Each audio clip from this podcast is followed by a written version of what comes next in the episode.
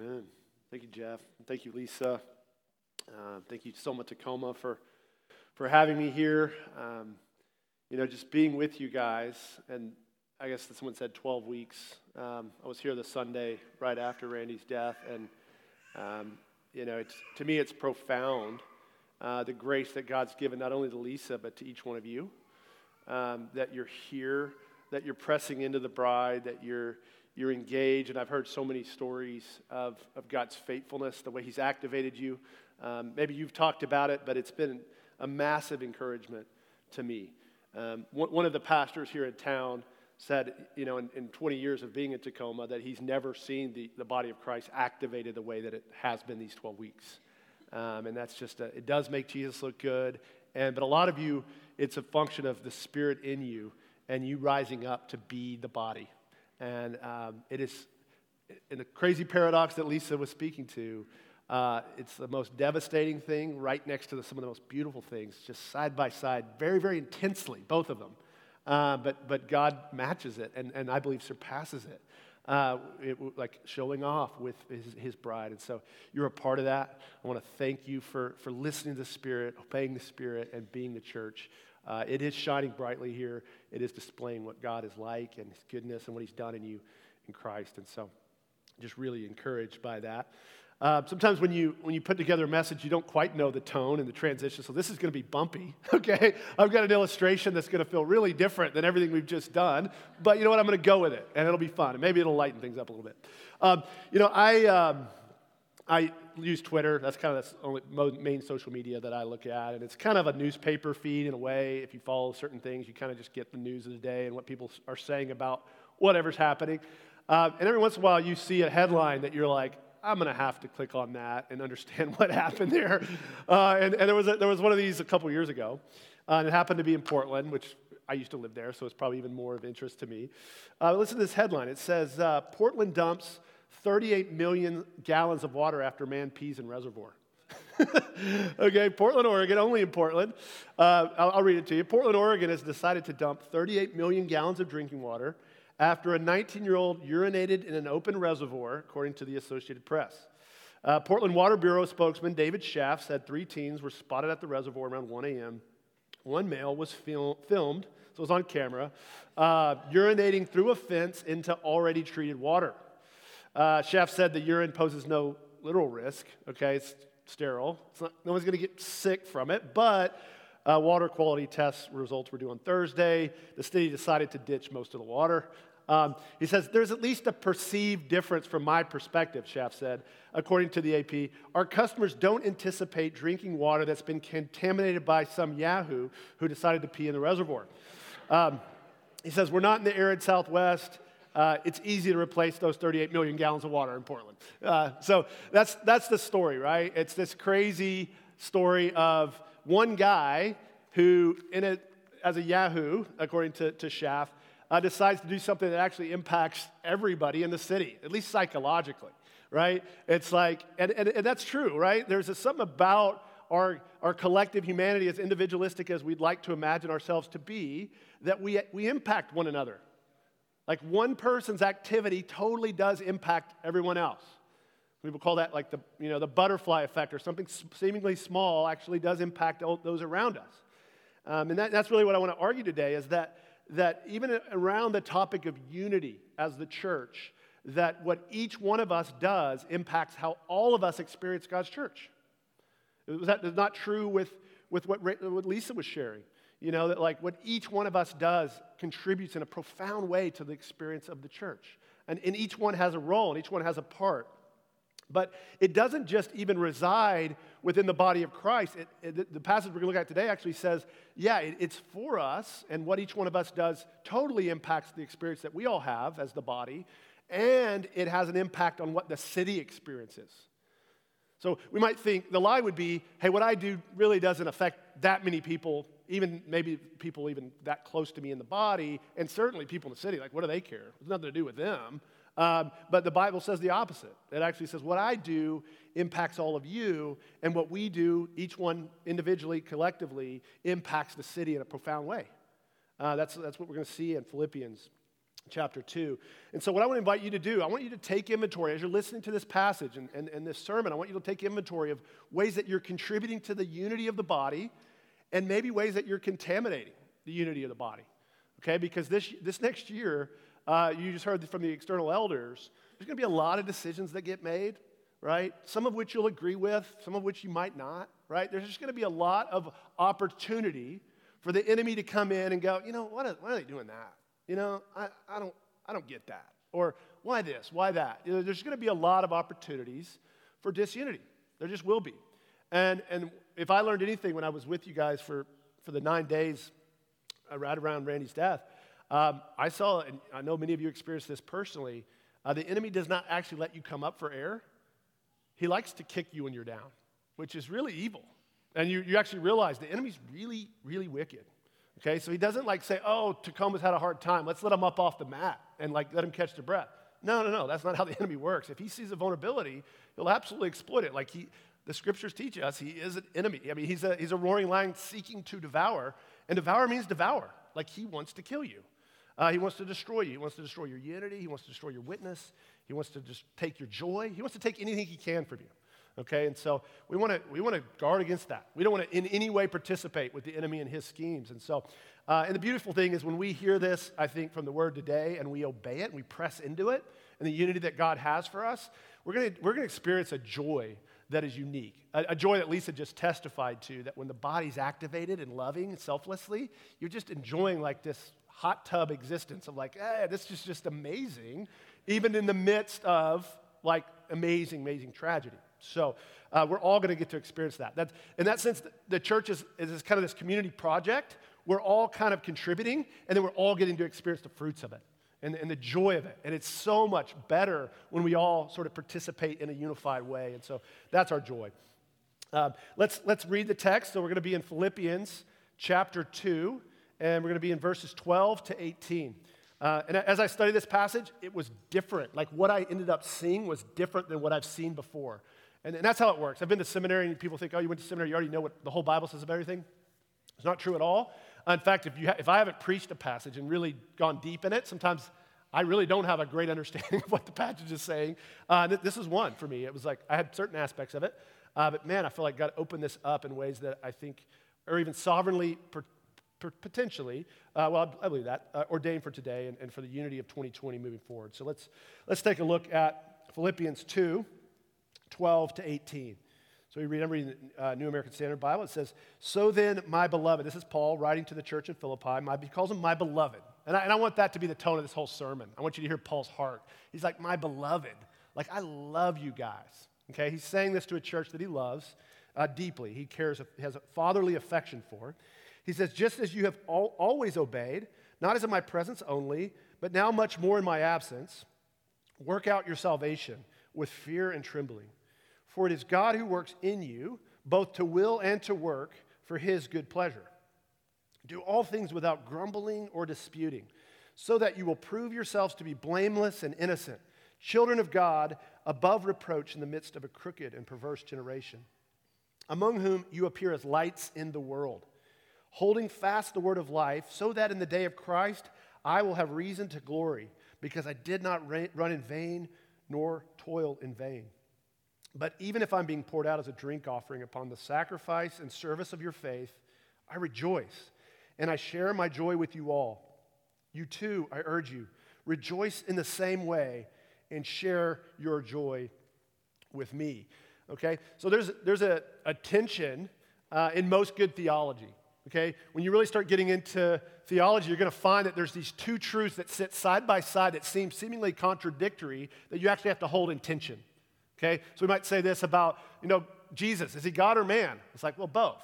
Well, how does that work? Well, there's a lot of tension in that. Um, the, the, the Trinity, is God one or God three? Well, both. Well, there's a lot of tension in that. And in this passage, do we, does God save us or do we save ourselves? It's saying, work out my salvation. What is, what is that about? There's a lot of tension. Uh, but I think we're going to be able to look into it and hold, hold, the tension of what we do and what God does in our sanctification, okay, or in, really in our whole salvation. Um, and, and, and, that's where we'll start. Um, so, looking all the way back to, um, and you've heard probably Jeff Vanderstelt, this is really core to Soma Tacoma. this idea that the gospel is past, present, and future, that you have been saved from the penalty of sin, you are being saved from the power of sin, and you will be saved from the very presence of sin, glorified bodies, new heavens, new earth, right? Um, so that's, that's familiar.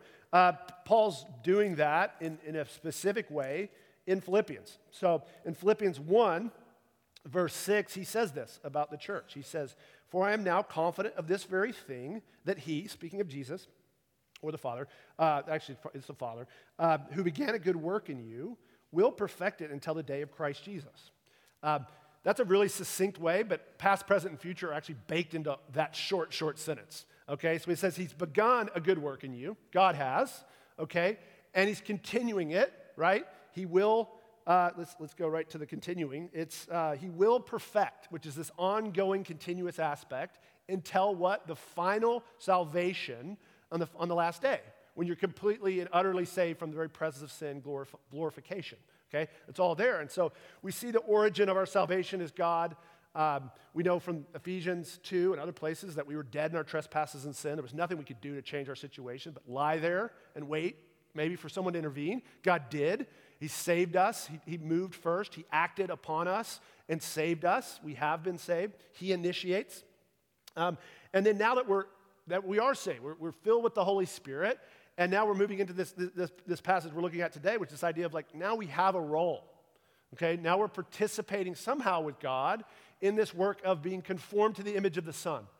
And, and, and sometimes it's good just to know and, to begin with the end in mind, right? That's good, like project management kind of like uh, theory. Uh, begin with the end in mind. What are you trying to build? You're trying to build a house? Let's have, let's have uh, some schematics of what the final house looks like before we lay a foundation, because we need to know what, what, what, how big the foundation needs to be to get there. Well, just so you know, uh, the final result of what we will be uh, is, is, listed multiple places in, in Scripture. Uh, and it's important to say, hey, we, we, need to know at the end in mind, what is God doing? He says, uh, perfection, right? He'll perfect our salvation. So this idea of perfection. Uh, you've got uh, Colossians 1.28 where Paul gives like his mission statement as uh, a minister of the gospel. And he says, you know, we proclaim him, speaking of Christ, admonishing everyone and teaching everyone so that we may present everyone complete in Christ. And that word completion is, is like perfection, okay? It's like exactly as you should be without sin. Um, Romans 8 28, really familiar passage, right? We know that the passage that says that God causes all things to work together for good to those who love him and are called according to his purpose. Sometimes we stop there, but if you go to verse 29, it says basically his good purpose in you is that you would be conformed to the image of the Son. Okay? God, it's not just any purpose. It's not like, hey, God just like will do whatever you want him to do. It's like, no, no, his purpose is to conform you to the image of the Son that you would actually resemble Christ in perfection, in completion. Okay, so we already know what are we going to look like? At the end, we're going to look like Jesus. Okay? There won't be anything you can point to that doesn't look like Jesus, which is profound because we do live in a fallen world and we all know what we're like and we know all the ways that we're, we do not yet look like Jesus. And it's really easy to see, it's really easy to find all that and to imagine ourselves like, imagine I never, ever don't look like Jesus. Wow, okay, God's got a lot of work to do. Uh, there's still, some, there's still some, some work. But if you look back at maybe who you were, if you've been a Christian for a long time, you might say, well, but he's already done a lot of work. Like I'm a lot differently, different than I used to be. Okay? And so he's working out our salvation um, right now, even as we, we work. Okay? Um, so the, the tension, though, is that of a divine enablement, that God is doing something, that he's initiated it, that he's empowering it, and that we're still humanly responsible for our role in it. Okay, and I know that I know there's a tension. This, this verse highlights it probably as clearly as anywhere in the scripture. Those two things are, are side by side. Paul says, work out your salvation with fear and trembling. He starts with us, um, even though he's already said in, in, in, you know, chapter 1, verse 6, that you know, he's the one who, who started it. He's the one that's going to complete it. He's working right now. Okay, but you work out your fear, your salvation with fear and trembling, for it is the Lord who wills and to work for your for his good pleasure. Um, so there's, there's several passages where this happens, where the, the gospel, after we've believed, is held in this kind of tension with the Holy Spirit empowered will of the Christian. That there's now a spirit and a new desire, a new set of desires, a new ability to obey that we didn't actually even have before, that we're now working in some kind of beautiful concert. Uh, but I, w- I want to say it's kind of like music, and that, like, I, am not a great musical person. I don't understand. I just enjoy it.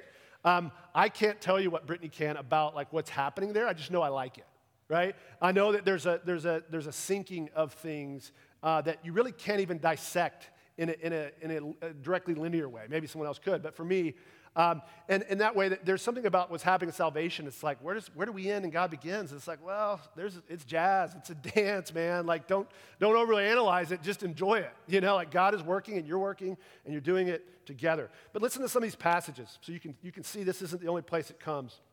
Romans 7, verse 6 says, We died to that which held us captive, okay, the sin, uh, so that we serve in a new way in the Spirit, not in the old way of the written code. So I'm now serving in the, the newness of the Spirit. Uh, Romans 8:13 says, "By the Spirit you put to death the deeds of the body." Do we put to death the deeds of the body in our own power? No, no, no, no. By the Spirit. Galatians 2:20, "I have been crucified with Christ. It's no longer I who live, but Christ who lives in me. In the life I now live in the flesh, I live by faith in the Son of God who loved me and gave himself for me." So the life I live is really Christ living in me.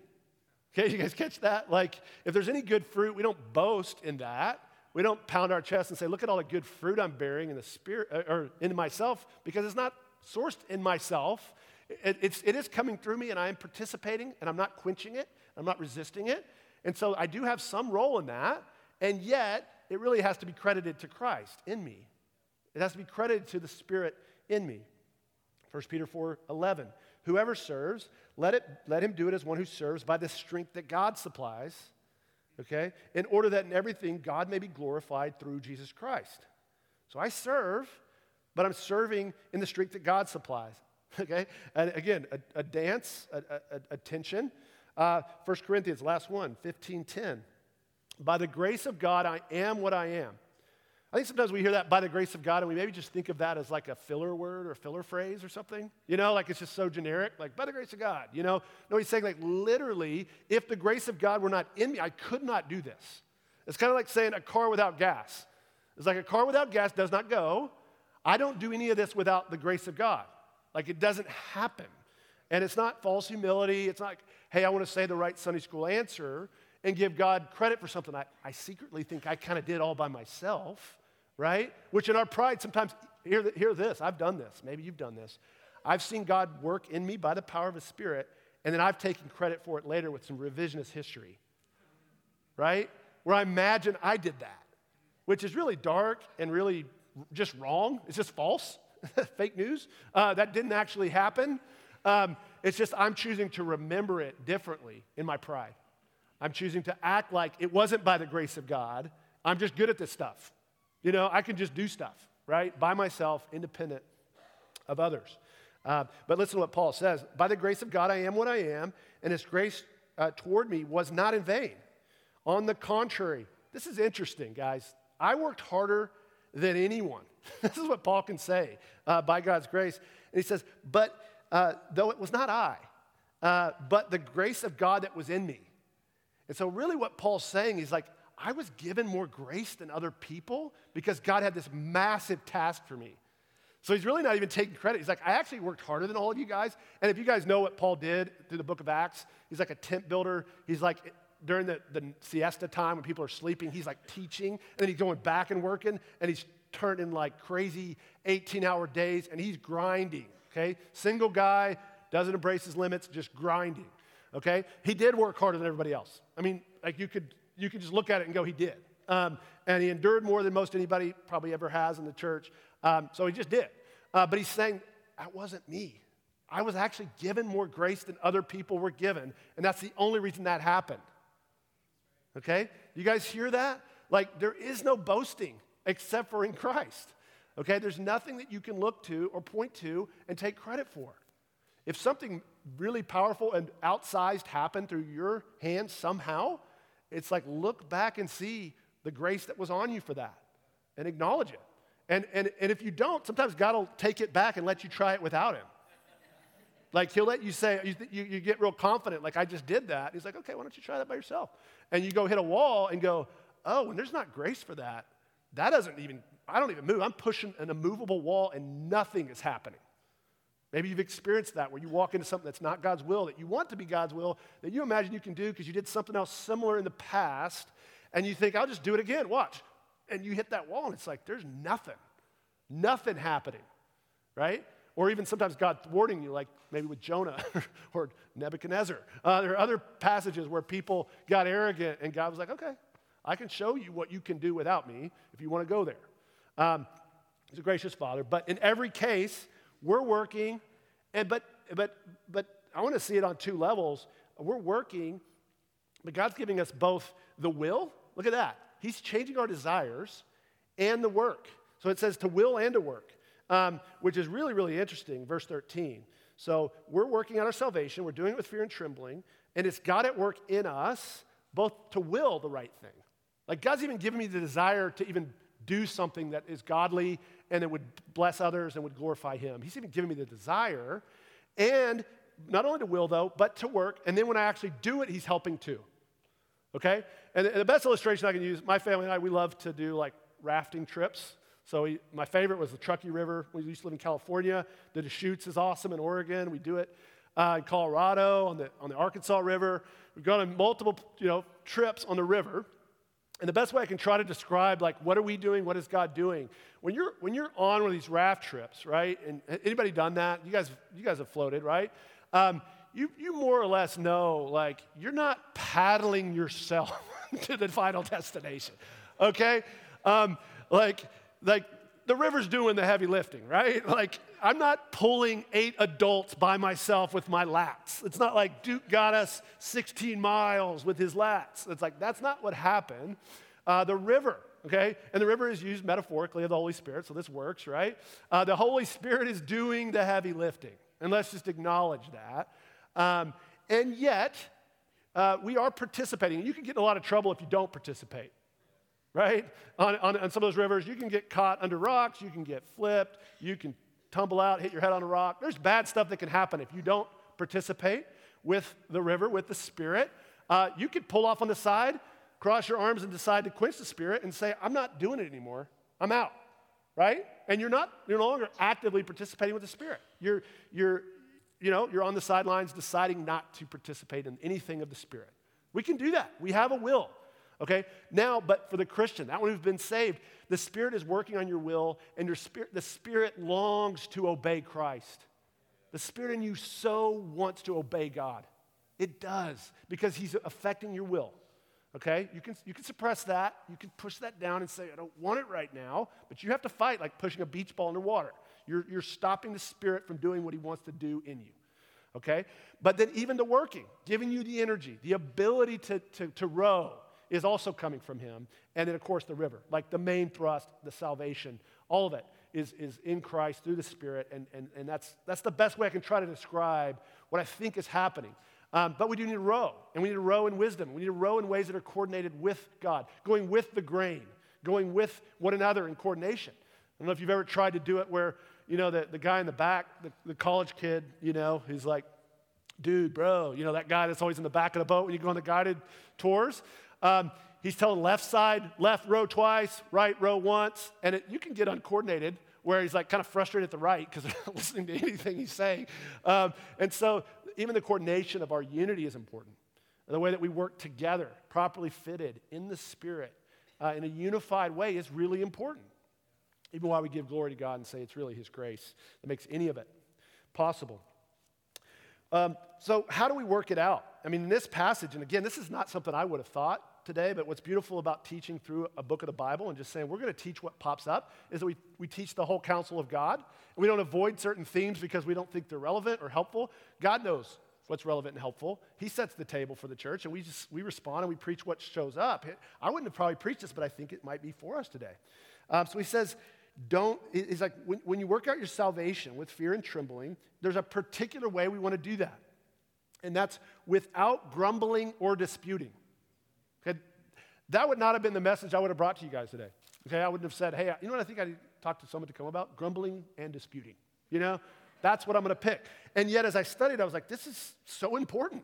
And it's, it's a bigger deal than I even realized as I studied it in context. And, and what happens, this basic Bible study method, uh, when you read uh, in verse 12, and it says, therefore, you always ask, what's the there, therefore? Right? Which means you're gonna, it's a conclusion to something that preceded it. So I can't just start with this passage when it says therefore. I've got to say, well, what is Paul concluding? Well, the therefore points back to a passage I'm certain, certain you guys studied uh, a few weeks ago, which is essentially the humiliation of Christ, where he didn't account equality with God a thing to be grasped, but emptied himself, taking on the form of a servant, and died for us, and then God exalted him. But even that points to a therefore in front of that therefore. So there's actually two therefore stacked. So we have to move all the way back um, to, uh, to chapter 1, verse 27, and that's actually the start of the logic. Okay? And so we go all the way back to Philippians 1, 27 and 28. And it says, and this is what Paul's saying to us, uh, even as we try to understand what it means to not grumble or argue. He says, Only conduct yourselves in a manner worthy of the gospel of Christ, so that whether I come to see you or remain absent, I will hear of you that you're standing firm in one spirit. Okay, it's about unity. Okay? And with one mind, unity. Striving together, unity. For the faith of the gospel, uh, in no way alarmed by your opponents which is a sign of destruction for them, but of salvation for you. And that too is from whom? From God. Okay, salvation's from God. We've already seen that in verse 6, chapter 1, verse 6. Now he's saying it again in verse 28. Uh, he's saying, and apparently what's going on in, in Philippi is that there's disunity. That there are people who are, are not acting in unity with others. And we're going to see there's, there's some big implications for that. And so he says, when, when you work out this unity, okay, when you, when, you, when you live the way that I'm calling you to do, which is the particular way he's calling them to work out their salvation right now, which is unity and selflessness like Christ, which you guys have been demonstrating for 12 weeks, selflessness, living that out, which is beautiful. Um, he's like, I want you to do it in a particular way, without grumbling. Uh, the word for grumbling uh, is gaguzmon.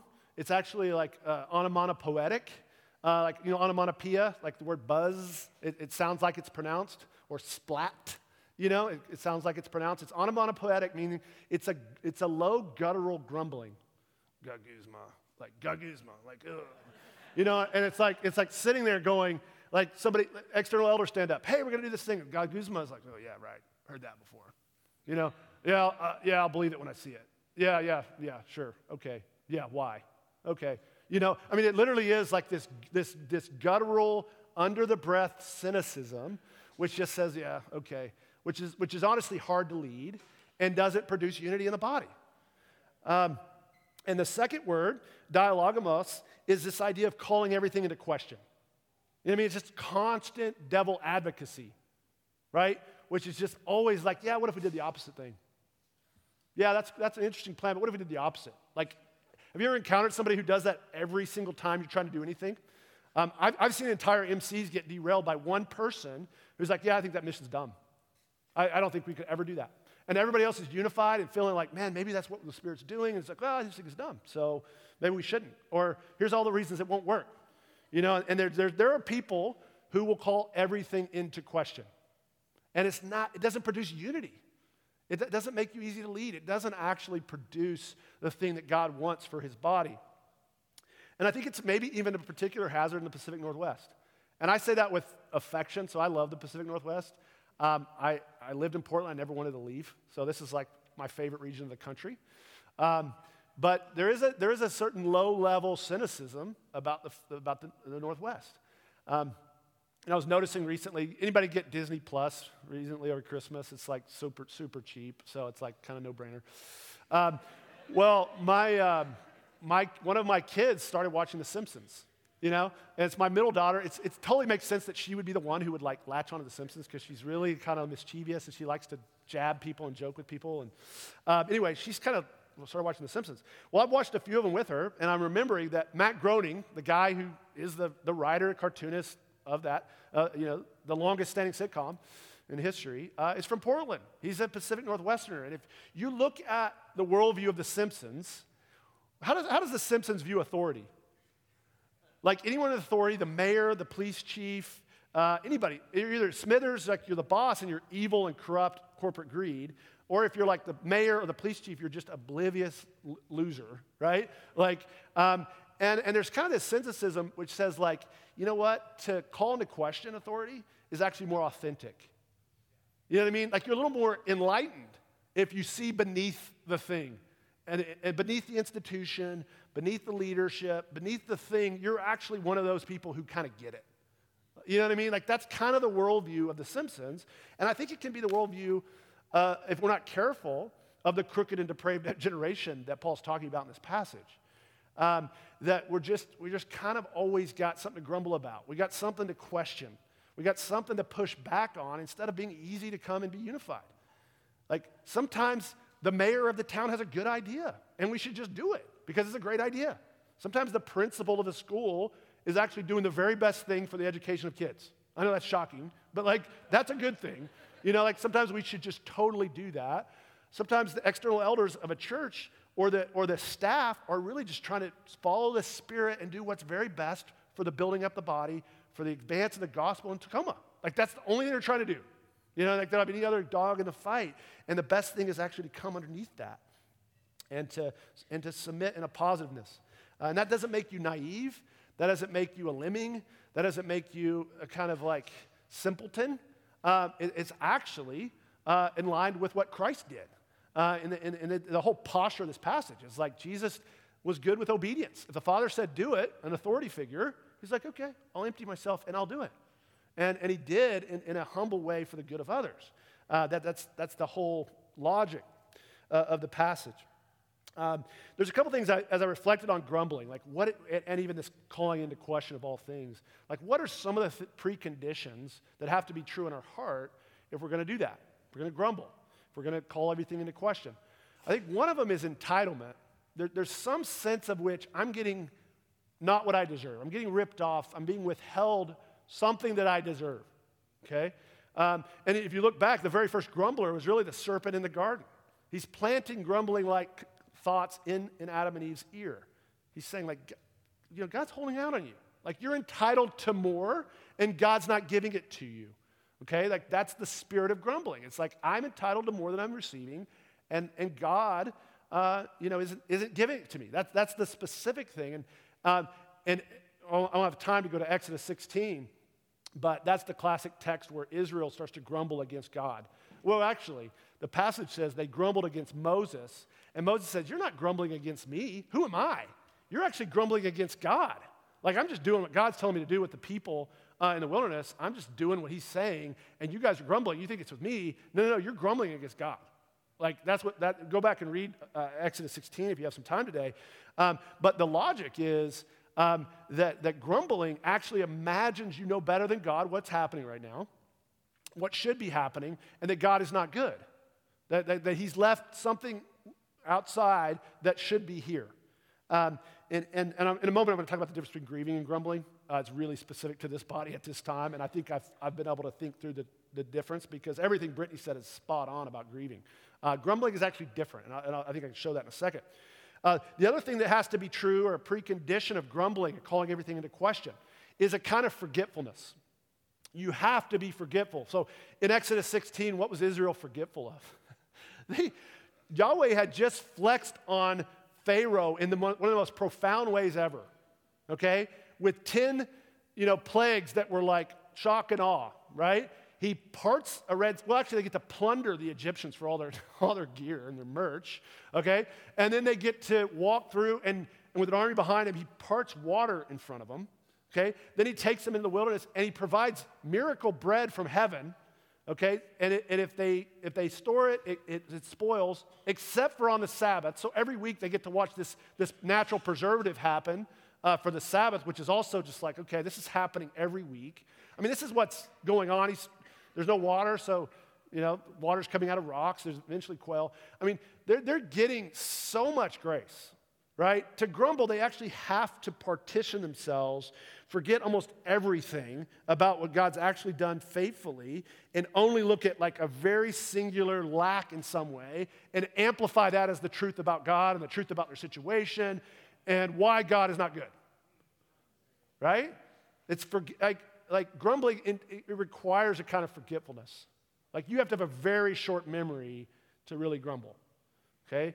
Every good and perfect gift comes from God. You have to neglect all that. You have to not see any of it in order to really sit down and say, man, I deserve more. I deserve traffic and people and cars that just get out of my way when I'm five minutes late to work. And I deserve, you know, all this stuff or whatever we think is happening. Um, it also, a precondition of grumbling is pride. It's kind of this sovereign, all seeing eye. Like, I know all things, I see all things, and like God, and I actually know better than Him. So I'm, I'm better at seeing and managing all things to tell Him how it should go. Right? Like, there's a certain sense of like complete knowledge. Uh, I could go into something about randomness. Anytime we say something's random, Wendell Berry says we complain, we, we actually claim complete knowledge. I'd say the same thing about grumbling. Uh, what do you mean complete knowledge? How do you know something's random? How do you know it's not a part of a long-standing pattern from eternity past? You have to have all knowledge to know something's random. You don't know if this is a subplot, the beginning of a subplot. Uh, it's been repeated multiple times. You have to know everything to know if something's random. It could be a part of a beautiful rhythm in a song that's been playing for a long time. You don't know. You have a very complete knowledge. Um, but to, to be entitled, to, to be grumbling, you have to complain, complain a kind of complete knowledge. I know not only what's happening now, I know what's happened in the past, I know what sh- will happen in the future, and I'm saying this is wrong. Okay, and that, that's kind of a bridge to me to even talk about the difference between grieving and grumbling. We know that grieving is godly, grieving is wise. We know that Jesus, without sin, grieved.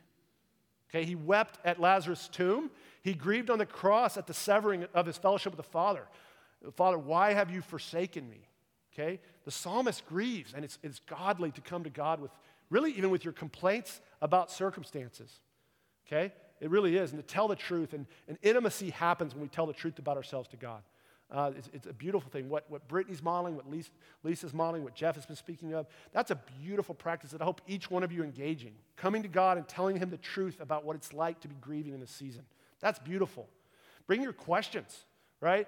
But, but grumbling and complaining gets to another place. It gets to a place where we actually start to be judge, jury, and executioner, stand in judgment of God, and begin to make conclusions about His goodness.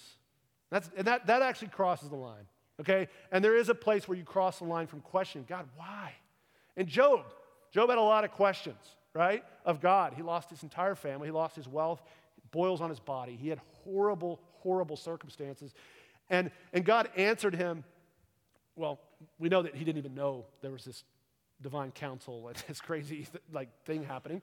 He didn't have complete knowledge. And God just says, Hey, do you know how this works and that works and that works? His answer was basically, You don't have complete knowledge. And, and, and so Job said, okay. like, I don't see everything. I can't put this in context and make an ultimate judgment about God in this, okay? And, and, he, and, he, and he, he, but he brings it. And I think it's so important. So don't ever hear me say, if we're not to grumble and we're not to call everything into question, that means we're not to grieve honestly in this season. That's, that's absolutely appropriate. Uh, but we're to, start, we're, we're to stop short of holding God in contempt and actually making final statements about his character to say that he's someone different than who we see displayed in Jesus. Okay? If you want a clear understanding of what God's like, look at Jesus. And if you can't find that character qualification in Jesus, it's not there. That's not who God actually is. Because when God is in the flesh, he has explained him. He is the clearest representation of the character of God. If it doesn't look like Jesus at all, it's like, that's just not who God is. We missed a turn somewhere in our deductions about the nature of God. Um, so, anyway, we always want to check that. Um, but anyway, uh, this, this grumbling and, and arguing uh, somehow works against the unity. Um, and what, what are some of the, uh, the implications of that? Um, well, well, I'll get to those in a second. But uh, the, the, positive, and what Paul's assuming is true of the Philippians, what he's calling them into is his beloved, what he's, he's hopeful. He says, You guys have been obedient. I'm confident, and even more so when I've been gone, um, I'm confident you're going to continue to do this. So he's not even skeptical that, that the Philippians are going to obey this. Uh, but he says, yeah, don't be grumbling, don't be disputing, calling everything into question. Instead, be blameless, innocent, children of God, above reproach in the midst of a crooked and perverse generation. And, and then basically says, when we do that, right? Uh, when we're blameless, we're not grumbling, when we're unified, when we're seeking the unity and the posture of Christ, which again is in the context of the therefore, uh, which is this humble, uh, self emptying for the benefit of others. That's our basic posture. It's like, man, how do I empty my pride and seek the good of another? How do I do that as a way of living? We, we unify, we become blameless and innocent. Uh, we, we demonstrate that we are children of God because we look like God, okay? We look like our dad, we look like our Savior, Jesus.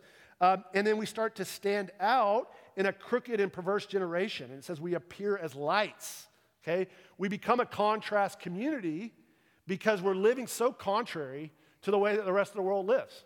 Like, if you get on Facebook comments, or you get online, really anywhere, or you get on sports talk, or you get on anywhere, you're going to hear a lot of grumbling and complaining. You're going to hear a lot of people in the perverse and crooked generation just tearing stuff down, right?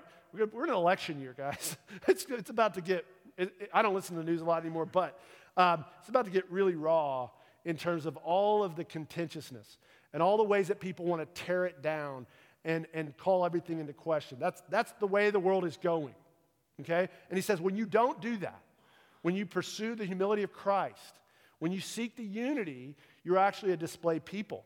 And, and this illusion of we'll shine like stars comes from, and I had to look this up, I didn't know this before studying this, uh, comes from uh, Daniel 12, verse 3. So it's an Old Testament illusion. There's actually several in this passage, uh, very, very stacked Old Testament illusions. But uh, Paul's saying this, and, and listen to Daniel 12. It says, Those who are wise, skilled in living, uh, will, will shine like the brightness of the heavens.